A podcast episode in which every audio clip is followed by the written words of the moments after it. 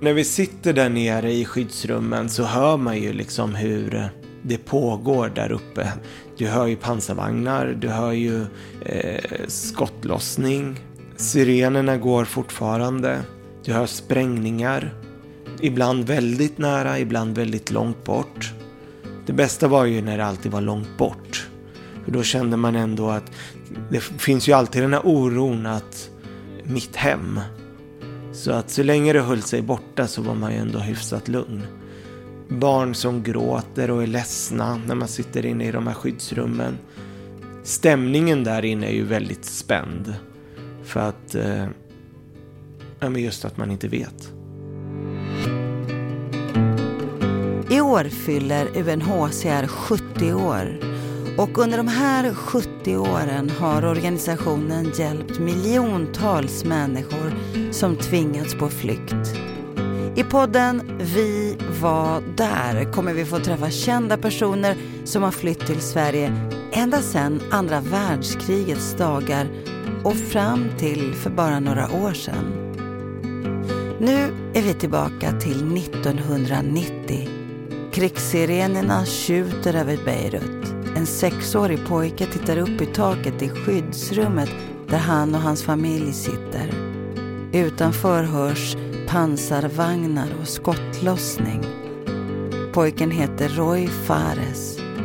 Idag är han en känd konditor, författare och tv-profil. Och han är huvudperson i det här avsnittet av Vi var där. Och jag, som har äran att få leda den här podden, heter Alexandra Pascalido. Nej men jag var väl som alla andra, lite kort, knubbig. Men mycket god mat. men det var en helt underbar eh, sommardag. Vi hade varit eh, på stranden, jag, mamma och eh, min moster och kusiner. Det var inget konstigt. Eh, när det är sommar i Libanon så är det, det är liksom, man, man hänger på stranden. Det är en underbar plats.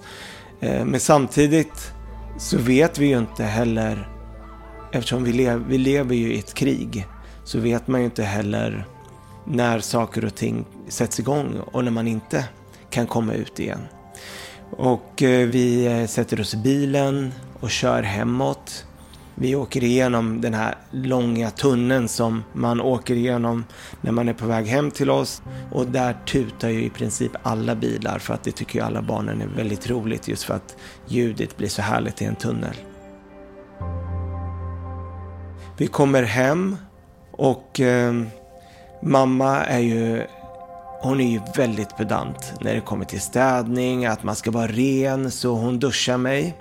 Och eh, man har ju fått lära sig att här, det går inte bara att ha rinnande vatten eftersom man delar ju på vattnet i hela huset.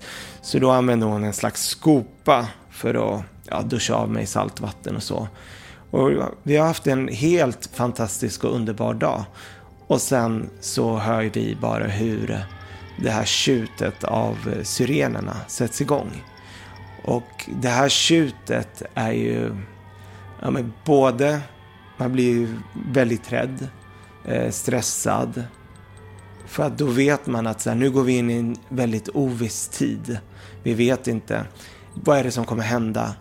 Och så att egentligen det vi gjorde det var ju att mamma bara snabbt lindade in mig i en handduk. Tog mig under armen, hämtade mina bröder och sen sprang vi allt vad vi kunde ner till eh, det skyddsrummet då som man delar då med andra. När man kommer in i det här skyddsrummet så det är ju lite vardag. Ja, här är vi igen. Och det är en väldigt märklig känsla. Det är som att nästan gå till jobbet. Och så sitter vi där och väntar. Och som barn är det ju svårt att liksom sätta sig in i vad det egentligen är som pågår. Man har väl börjat förstått att ja, man kan inte springa ut på gatan för att det kan sprängas och det skjuts. Men samtidigt är det ju väldigt svårt att få ett grepp utav vad krig är när man är barn. Men i, för mig där och då så är det ju bara, det viktigaste är ju bara att jag har mamma och en, mina föräldrar bredvid mig. Sen kunde vi vara vart som helst.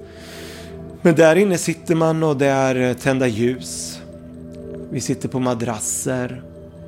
Det är liksom en kombination av fuktigt, kallt, lite rått, mörkt. Ibland satt vi där i en timme, ibland två. Ibland var det paus, så då springer min pappa iväg för att köpa kanske lite bröd eller någonting för att vi ska ha någonting att äta.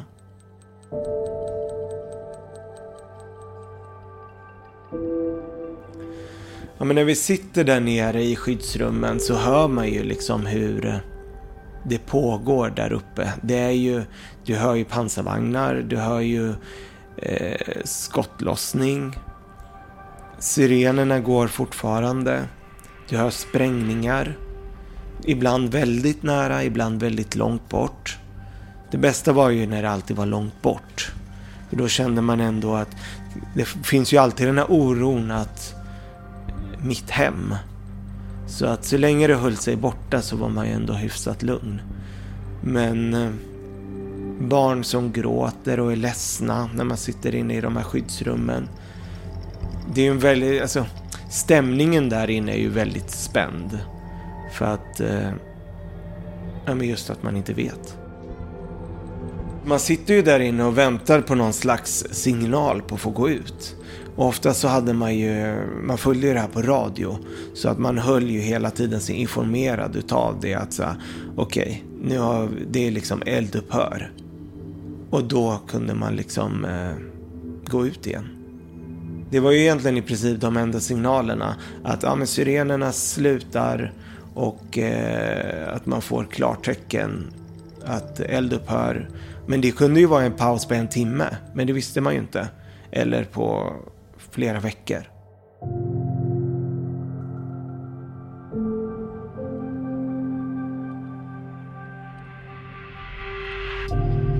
Min pappa hade ju redan åkt till Sverige för att eh, farmor och farfar bodde här.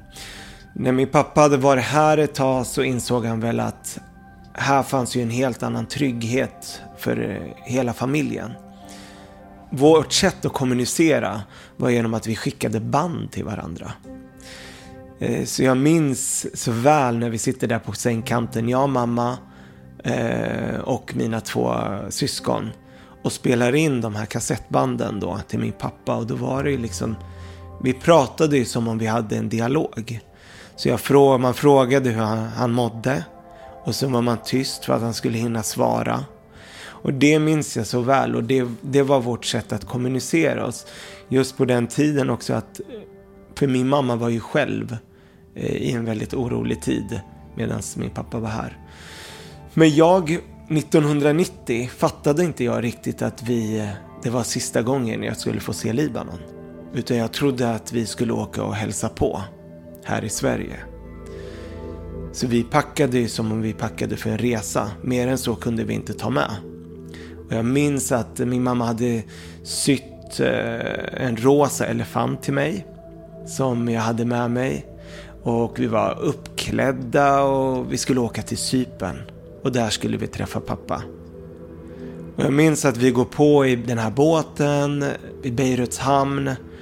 Och vi är jätteglada. Men någonstans så ser jag ju också en viss sorg och lättnad i min mammas blick. Men de har inte berättat att det här är sista gången vi eh, kommer vara i Libanon. Men jag minns så tydligt eh, hela den här bilden utav att det var ju första gången jag åkte båt på en färja. Det var ju otroligt spännande. Och sen så, ja, börjar vi liksom åka iväg och att jag ser liksom hur bara Beiruts hamn blir mindre och mindre och mindre och mindre. Och det är, det är en väldigt konstig känsla. Hade jag vetat då att det här var sista gången. Eller man kanske inte förstår det när man är barn. Vad är sista gången liksom? Jag var ju med mamma och det var ju det viktigaste. Sen kunde vi åka vart som helst.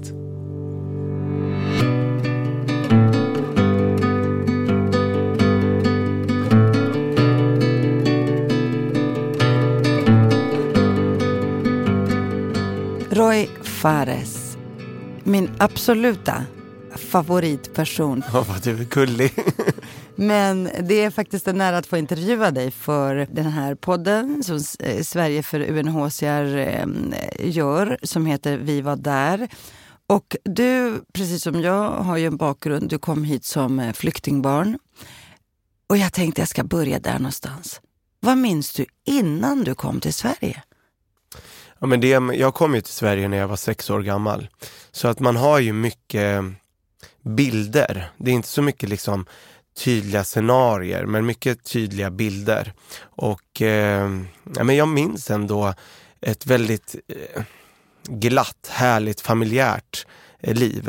Eh, det är ju så i den libanesiska kulturen. Men alltså det är öppna dörrar. Man, eh, kusiner blir ju ens syskon och fastrar och mostrar ens extra mamma och det är ju det livet, det jag minns i alla fall. Och det var i Beirut? I Beirut, ja. Så att, eh, och sen såklart att jag minns ju också att mina föräldrar levde ett helt annat liv, för det var ju deras hemland. Och de kunde ju språket, de eh, var ju liksom födda där. Så att, eh, ja men det var ett, ett annat liv om man säger så. Det var ett annat liv. Och, och gick du i förskola? Alltså, du, var ju ändå, du var ju ändå där tills du var sex. Det var ju ganska många år. Ja, men exakt. Jag... Hur, hur var dina dagar? Ja, men man kan säga så här, jag kanske minns mest från jag var fem, fyra och framåt. Liksom. Men, eh, ja, men man börjar ju väldigt tidigt. I Libanon börjar man ju redan förskolan eller när man är typ fyra. Eh, så att eh, jag minns att eh, min farbror eh, Josef och Fares, Fares pappa, hade ju ett bageri. Så vi brukade alltid promenera förbi där när man gick till skolan. Och eh, jag minns också att skolan var ju väldigt sträng. Alltså det var ju så här, är du inte tyst så kom linjalen fram. ja men alltså det är på den nivån. Och linjalen användes för andra ändamål. En mätning, exakt. Men eh, jag vet inte, men eh, disciplinerade blev vi i alla fall. det är kanske lite väl hårt. Precis. Men sen var det ju rätt stökigt, eh, både liksom, ja men ena, det kunde gå månad, någon månad så var det lugnt och då levde man på och sen så var det, började det igen, drog det igång kriget. Så att det blev ju aldrig den här rutinerna som man kanske, många frågar, åh hur var din barndom? Ja, kanske inte den vanligaste. Det var ju inte så att vi var ute varje somrar och varje dag och var på kollo. liksom, man vande sig vid, ibland var det krig och ibland var det paus. Jag hade ju ändå ett hopp om att, jag var ju tillbaka med min mamma i Libanon för fyra år sedan, för första gången efter 25 år. Oj, ni har, ni har inte ens varit där på semester? Nej, 25, uh. och jag hade inget intresse i det heller. Eh, för jag minns så tydligt när jag kom till Sverige, jag ville ingenting annat än att bara bli svensk. Jaså, varför det? Nej, men jag tror att jag ville bara liksom anpassa mig och jag tyckte att mina föräldrar var liksom så annorlunda och skulle alltid bjuda alla andra på mat och bara, men sluta bjud mina vänner på mat. Men samtidigt nu när jag är liksom 36 så tycker jag att det är en otrolig gåva att ha två kulturer. Och jag är väldigt stolt över liksom att mina föräldrar har alltid varit så välkomnande och varma i, liksom, i hjärtat. Till skillnad från när jag gick till mina svenska kompisar, då fick jag sitta i rummet och vänta medan Anna eller Anton åt mat. Ja. Men då tyckte jag så här, det är så det ska vara. Ja, just det, för det är lite tradition ja. kanske. Ja, precis. Men jag tänker att, men du längtade aldrig tillbaka. Var det, eh, när ni kom till Sverige, var det för att dina föräldrar fostrade dig med att hej, det här är vårt nya hemland och här ska vi leva resten av livet? Jo, men lite så. Ett, ett tag trodde jag, ja men vi kanske kommer åka tillbaka. Men när mina föräldrar sa, vi kommer inte åka tillbaka. För att när jag lämnade när jag var sex år så visste jag inte om vi skulle på en resa. Eller det viktigaste var ju bara egentligen att man hade sin mamma och pappa mm. och familj med sig. Sen kunde man åka vart som helst. Mm. Men eh, när jag, jag väl... förstod inte heller, jag var också fem, ja. sex år. Jag förstod aldrig. Jag bara, gud vad kul, vi ska åka. Ja. Vi satt på ett tåg i tre dagar och tre nätter. Jag hade inte en aning om vart vi skulle, mm. varför vi skulle dit. Nej, och vi åkte ju, till, vi tog ju färjan över till Sypen. Ja, Så vi var ju i Sypen i nästan en och en halv månad. Jag, mamma och eh, mina två syskon. Och pappa var ju i Sverige redan. Så ni tog ändå en färja? Jo men exakt, så det gick ju färja med, det är ju inte så långt mellan eh, Libanon och Cypern. Så vi hoppade på den färjan, men hade jag vetat då att det här var sista gången jag eh, kommer, alltså nu lämnar jag och jag lämnar för gott, så vet jag inte om jag hade tänkt annorlunda. Men jag minns ju väldigt tydligt när vi hoppade på där färjan i Beiruts hamn och jag hade, mamma hade sytt en rosa ball, eh, elefant till mig som jag hade i famnen och så mina syskon och vi var superuppklädda, kittade och det har alltid varit så. Min mamma är oavsett vart vi är eller om det har varit krig så har vi alltid liksom prydliga, kittade, alla tre hade likadana outfits. Alltså, men, förlåt att jag skrattar, ja. det här handlar egentligen om någonting tragiskt. Men, ja, men jag är fascinerad är också, över liksom. att din mamma ja. kittade er, att, hon, att ni hade, alla tre hade likadana outfits och var ja. så här finklädda. Under men, flykten? Ja men lite, men det Vad tror hade jag... ni på er alltså? Vad satte hon på er? Nej men jag hade så här typ, alltså det är ju jättetrendigt nu med såna här helset, både shorts och skjorta. Alltså du vet sådana ja. med mönster. Mina var typ Mickey Mouse och den andra var, ja men du vet. Ja. Men vi såg ju likadan ut. Men, eh, och, och, du hade också en rosa elefant? En rosa elefant. så no wonder why.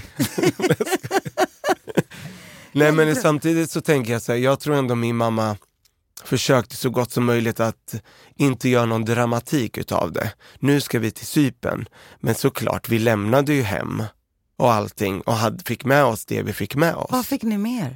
Nej men mycket fotoalbum. Så det är jag glad att vi har med oss idag, men ingenting annat egentligen. Så att eh, hade vi inte fått med oss fotoalbum alltså, så hade ju liksom hela min barndom egentligen varit ja, Hela utsuddad. din historia, precis. Så nu kan jag ändå gå tillbaka och titta och minnas och se och det det är jag otroligt tacksam över för att jag tycker ändå att det hade varit väldigt sorgligt att inte ha fått med sig just ja. foton. För det kan man känna ofta att vi går på något sätt miste om vår historia. Mm. För jag kan tycka att det är så härligt när jag kommer hem till folk och så säger de så här, den här byrån, den gav min farfar till min ja. farmor när de träffades första gången. Det är så vackert mm. när folk har Ja, ja, när det går i arv. Ja, Eller min sambo, liksom, han har fått jättefina silverbestick och fina möbler och, i arv. Och jag menar så här, ja. Ah. ja men samtidigt, så här, ja, man måste ju någonstans acceptera att så, här, så är det. Um, man kommer aldrig liksom kunna jämföra liv. Men däremot så beundrar jag mina föräldrar för den otroliga styrka och mod de hade att faktiskt helt och hållet lämna oavsett om det var krig eller inte, så är det deras land, en trygghet och ge sig in i någonting helt annat, också med tre små barn. Varför eh, lämnade de? Har du frågat dem? Vad har de förklarat för dig? Nej, men min eh, resterande familj bodde ju redan i Sverige och ehm, eh, min eh, farfar gick bort, så pappa besökte Sverige då för, på begravningen. Och sen insåg han väl liksom, så, och Libanon var ju upp och ner och det var krig och stökigt. Så insåg han väl liksom att så, vi kommer nog få ett mycket, alltså barnen kommer få ett mycket bättre liv. Och jag tycker eh, bara den tanken av att ändå man värdesätter liksom, för jag kan ju märka ibland att de har gett upp mycket av sitt liv för oss. Och det är klart att det är också en prestation att ta på sig. För att eh, man känner att man vill verkligen lyckas och göra det bästa utav det. För att göra dem stolta och att de ska känna att de har gjort rätt val. Mm. Men, eh, ja, men jag tror mycket också just för den här tryggheten och också att eh, familjen betyder ju mycket. Vad hade vi kvar i Libanon utan familj? Mm. Men samtidigt ville ju de inte lämna. Hade, de, hade ni ett hem kvar, möbler, saker? Vad har hänt med allt det där? Vet du det? Nej men det, man, man, man, lämnar allting. Och sen så får man be någon granne om de kan liksom, de som stannar kvar. Men det var lite roligt för att vi var, efter fyra år var ju mamma tillbaka. Då besökte vi eh, vår gamla trappuppgång. Eh, och det var verkligen otroligt laddat hela situationen. Här står jag och min mamma 25 år senare i det trapphuset där vi har, eller där vi har bott och vuxit upp. Så vi gick upp och knackade på grannen och det är samma granne som bor kvar. Nej. Så det var ju en otrolig, liksom, så här, som att liksom gå tillbaka i tiden. Så precis, spola tillbaka och ja. hamna... Oj, och grannen var kvar. Mm. De hade bott kvar. Hur kändes det för dig? Mindes du den här platsen? Fanns den kvar i din Ja men absolut, jag minns ju alltså allt när man är barn, allt är ju så himla stort. Ja. Men nu när jag kom dit, trappuppgången var liksom liten, trappen var så här, pytteliten. Ja. Allt var mycket mindre. Jag var men gud, det känns som jag var en Nils Karlsson Pyssling innan liksom. Precis, Nej. och du har ju fått andra referenser nu också, har fått ett väldigt bra liv, lyckats väldigt väl. Ja. Eller hur? Nej men verkligen, och jag menar så här, men samtidigt, jag brukar oftast tänka tillbaka varför Alltså det är alltid så här, hur hade mitt liv sett ut om jag hade bott kvar i ja. Libanon? Ja. Jag älskar Sverige, men jag älskar ju också, jag kände när jag åkte tillbaka, jag blev ju väldigt patriotisk på något konstigt sätt. För även om jag är svensk och jag pratar svenska och jag har anpassat mig efter det, ja, kommit in i det svenska samhället väldigt bra, så där smälte ju jag in. Jag var ju liksom nobody. Och liksom alla andra var svarthåriga. Ja. alla såg liksom, ut som du. Ja, men alla såg ut som jag. Men det sjuka är att du sticker ut ändå för vi är europeiska Just i. Det. Men det var ändå en, en härlig känsla att få vara ett med folket. Vad av flykten bär du med dig eller, eller påverkar dig? Finns det någonting som du kan på något sätt spåra eller härleda till att du har flytt? Men jag tror ju hela min situation med att eh, Ja, men just att man inte fick en riktig barndom. Och även när vi kom till Sverige så var inte barndomen som kanske en barndom är för många andra. Eh, mamma liksom behövde lära sig språket. Eh, helt plötsligt så, min pappa var inte liksom den här trygga fadersfiguren längre. Han var lite vilsen i sin roll här i Sverige. Eh, vi barn liksom gick om våra föräldrar. Och jag brukar såklart och tydligt liksom säga att när vi fick hem med oss läxor, alltså mina föräldrar kunde inte hjälpa mig med läxorna. För de kunde ju inte ens svenska, de visste inte vad roten ur och alla de här grejerna var. Så att jag tror att det jag fick med mig, det är ändå att vi fick, jag fick, kärlek har jag alltid haft med mig och det tror jag har varit liksom grundstommen i mitt liv. Att det alltid funnits värme och kärlek och det tror jag, hade inte det funnits så tror jag ändå man hade tyckt det varit ännu svårare. Men, men jag tror ändå liksom att man fick växa upp rätt fort och börja ta ansvar. Eh, man kunde inte bara vara barn utan eh, mina föräldrar behövde hjälp ibland med att få saker förstådda. Alltså det kom, om det var brev eller hur saker och ting går till. Men det är ändå liksom ta med mig, det är klart att hela min bakgrund påverkar ju mig till vem jag är idag. Mm. Jag brukar fråga varför har jag ett sånt här driv? Varför vill jag uppnå saker? Och det tror jag är mycket liksom för att jag vill ju liksom att mina föräldrar, de är stolta oavsett vad jag gör. Men jag känner att de har uppoffrat så mycket i sitt liv för oss. Så då vill jag ge dem liksom det bästa. Och det är klart, ibland är ju det rätt stressande att tänka att man ska leva upp ja, till det. Krävande, men det, det ger ju minst sagt prestationsångest också. Jo, men, och det kan det göra i vissa sammanhang. Eh, men någonstans så är det liksom att jag har alltid varit sån eh, sen jag var liten. Jag satte upp mål. Mm. Jag vill bli någonting, jag vill uppnå saker, jag vill ja, men nu, nu har, jag, jag är i Sverige och jag har möjligheten att skapa i princip vad som helst. Jag har inte samma förutsättningar själv som alla andra, men möjligheter. Och det måste man skilja på. Förutsättningar och möjligheter är två helt olika saker. Fantastiskt eh, att du skiljer på de här två. Kan du förklara? Nej, men förutsättningar, det kan ju vara liksom att ja, men föräldrar som är utbildade, som kan språket, som kanske är entreprenörer mm. i grunden, som, kanske kan, som kan, kan vägleda på ett på helt kurser annat sätt. Exakt. språkresor. Ja, och vara med och stötta på ett helt annat mm. sätt och backa upp. Medan möjligheter är ju liksom att möjligheten av att bo i Sverige där vi alla får gå i skolan. Vi har möjligheterna att liksom, ja, men gratis utbildning, att kunna göra saker. Olika resor kan ju ta olika lång tid såklart, men jag tror ändå våra, att alla har vi i princip samma chans. Det beror på bara liksom vad man väljer att göra utav det. Sen kan man ju inte säga att det här är mallen. Alla kommer vi från olika mm. bakgrunder. Liksom. Mm. Men jag tror ändå vi har, oavsett om man växer upp i förorten eller finare områden, så är det upp till en själv som individ. Mm. Vad vill jag göra av mitt liv? Och jag har inte haft eh, liksom stöd eller här har du kapital till en bostadsrätt eller det har jag ju fått liksom kämpa mig, alltså jag jobbar till mig själv liksom. Så vad händer med dig? Vad, vad, vad är hem för dig egentligen? Ja men såklart, hem för mig nu är ju här i Sverige. Ja. Och det måste det ha varit länge också eftersom, ja, tänker jag, dina föräldrar tydligt eh, och tidigt Ja, men de gjorde klart och tydligt redan i början. Det är klart att första fem åren kanske, så levde man i hoppet, ja men ska vi flytta tillbaka, ska vi inte flytta tillbaka? Men sen på något sätt så liksom, man integreras, de utvecklas också, de, även om de aldrig kommer liksom bli hundraprocentigt svenskar, så liksom har de vant sig av, att leva efter det. Ja, men det. Sverige är väldigt organiserat, strukturerat och det är klart att så både på ont och gott. Jag menar, kaos kan vara roligt. Och jag menar, kommer man från det till Sverige så finns det för och nackdelar, men jag tror någonstans de bestämde sig att ja, men det här är den bästa platsen för oss. Mm. Och även såklart för dem själva. För att jag brukar fråga, skulle ni kunna flytta tillbaka? Nej, nu finns det ingen chans. Nej, och nu är, det, ju, är det ju så tid. kaotiskt ja. och så turbulent också i Libanon så mm. det är väl inte...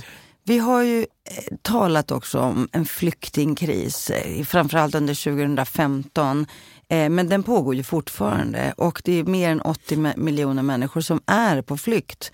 Eh, och, det kan ju handla om allt ifrån politiskt förtryck, religiöst förtryck, krig, kriser, diktaturer men också klimatförändringar och klimatkatastrofer. Vad tänker du idag när du hör talas om flyktingar? Alltså det där är så himla svår fråga. Alltså samtidigt som man själv vet liksom, jag så, hade inte jag fått komma till Sverige så jag har ingen aning om hur mitt liv hade blivit då liksom. Och så tänker man så här, jag tycker idag ser man ju flyktingar som bara siffror och som problem och som, eh, men det kan ju också vara en otrolig liksom, vad ska man säga, tillgång till landet. Sen självklart handlar det om hur man integreras, men det måste man ju få hjälp med. Vi kan inte heller bara ta emot och inte ha en plan. För jag tror ingen människa vill komma till ett land och inte känna sig delaktig. Utan man vill ju liksom vara involverad. Men eh, ja, man får ju ont i hjärtat. Man, var, var, liksom, var, växte du upp någonstans när du kom till Sverige? Vi växte upp i Örebro eh, kom vi till och i ett område som heter Oxhagen. Mm. Och eh, när vi kom 1990 så var det ju bara svenskar. Eh, och på så sätt tror jag också att jag kom in mycket fortare i det här med, ja, med midsommar och röda stugor. Jag hade kompisar som hade hästar och fick åka med ut. Och du vet, jag hade eget så här, napplam, som, ja men du vet, de hade lamm och får så mm. mata och så. Alltså, så. Jag kom in i den kulturen på ett helt För annat sätt. För att du fick chansen att umgås med svenskar ja. såklart. Ja, precis. Och till skillnad från mina syskon som började direkt skolan och kanske träffade eh, in, alltså mer utländska kompisar också. Eh, men eh, jag var, hade ju bara i princip svenskar runt omkring mig. Och då tror jag också liksom att det präglar ju en idag. Och eh, det är klart att umgås jag bara med folk som är som jag, det blir ingen utveckling. Utan det, det är så otroligt viktigt med en mix av människor. Och det är samma sak, jag tycker kultur, kultur är ju fantastiskt om man är öppen till och nyfiken på att bemöta andra kulturer. Finns, man kanske inte behöver förstå och hålla med om allting. Men är man öppen och liksom, jag menar jag säger it takes two to tango liksom. Och det är även viktigt att invandrare bjuder in och likaså svenskar. Och jag tror kan man liksom lära sig av varandras kultur och jaha, gör ni så? Okej, okay, vad konstigt, men ja, ja. Och vi gör så, så är livet berikas tycker jag. Jag hade ju en sån här grej där så fort det började bom, bomber full eller man hörde liksom skottlossning. Så jag trodde, sprang alltid och gömde mig under ett bord. För jag trodde att jag var trygg där. Och hemma i, eh, när jag växte upp i Örebro så hade vi som en liksom, det var en eh, garderob och sen var det en bänk.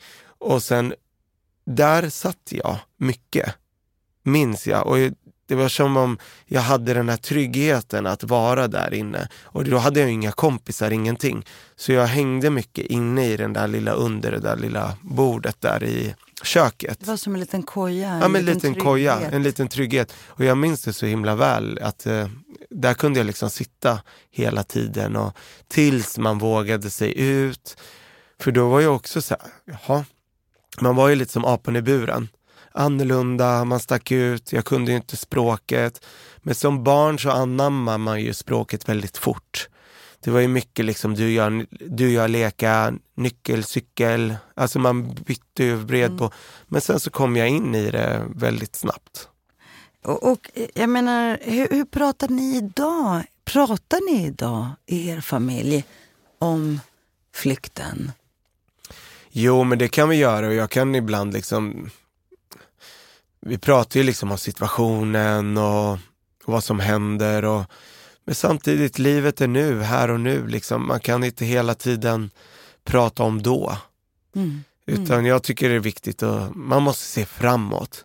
Ibland måste man bara släppa taget om saker, acceptera och liksom skapa ett nytt liv här. Mm. Eh, och det är klart att livet förändrades mycket också nu när min, min bror har fått barn och helt plötsligt har de barnbarn och en ny generation som är liksom svenskar, som är födda i Sverige, men som ändå har det här bandet till oss och våran kultur. Det är, det är väldigt fint att se. Ja, för då får ni också en historia mm. i det här landet, en kontinuitet. Ja, men lite och jag tror liksom att så det är så många som, man lever väldigt länge i hoppet och tron om att flytta tillbaka. Men man vet att det aldrig kommer komma. Nej. Och då är det bättre liksom, och man kan inte hela tiden sitta och leva i då. Nej, utan livet är nu. Ja. Och jag kan säga så här, det har ju min pappa svårt med fortfarande. Att leva i nuet. På vilket sätt ja, men, då? Vad lever han i för något? Ja men det känns ibland som om liksom Att han lever i förgångna eller? Ja men att man eh, lite så här, ger upp ibland mm. i saker och ting. Liksom vill inte, alltså, man hittar inte på längre samma sak, alltså, man är inte lika aktiv. Man, ja, ska vi åka? Ja, men vi tar det sen. Ja, du vet sådär. Mm, mm. Men samtidigt, så, ja, det, det är hans liv. om han Medan min mamma olika. är väldigt mycket liksom, ska hitta på grejer och hit och dit och komma till Stockholm.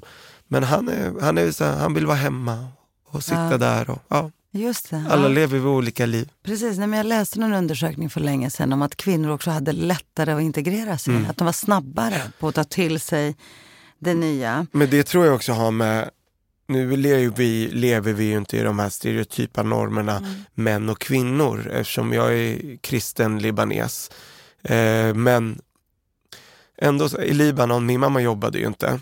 Utan, och det var inget konstigt liksom. Och där jobbade, pappa var ju den som liksom ledde familjen, som såg till att familjen skulle ha mat och mm. liksom såg till att pengar kom in. Familjeförsörjaren. Exakt. Ja. Så kommer man till Sverige och så helt plötsligt så rubbas hela den här dynamiken.